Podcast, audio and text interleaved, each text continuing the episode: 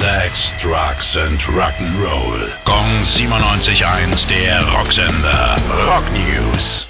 Joey Jordison ist gestorben. Der Drummer war Mitbegründer von Slipknot, für die er bis 2013 aktiv war. Parallel dazu half er bei vielen anderen Bands aus, unter anderem auch Metallica, als Lars Ulrich beim Download Festival kurzfristig ausfiel. 2016 gab er bekannt, an der Nervenkrankheit transverse Myelitis zu leiden. Ob sein Tod mit der Erkrankung zusammenhängt, ist nicht bekannt. Joey Jordison wurde 46 Jahre alt.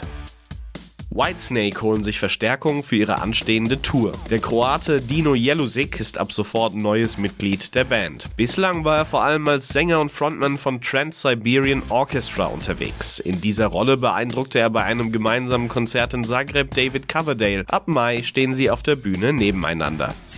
Gong 97.1, der Rocksender. Rock News. Sex, Drugs and Rock'n'Roll.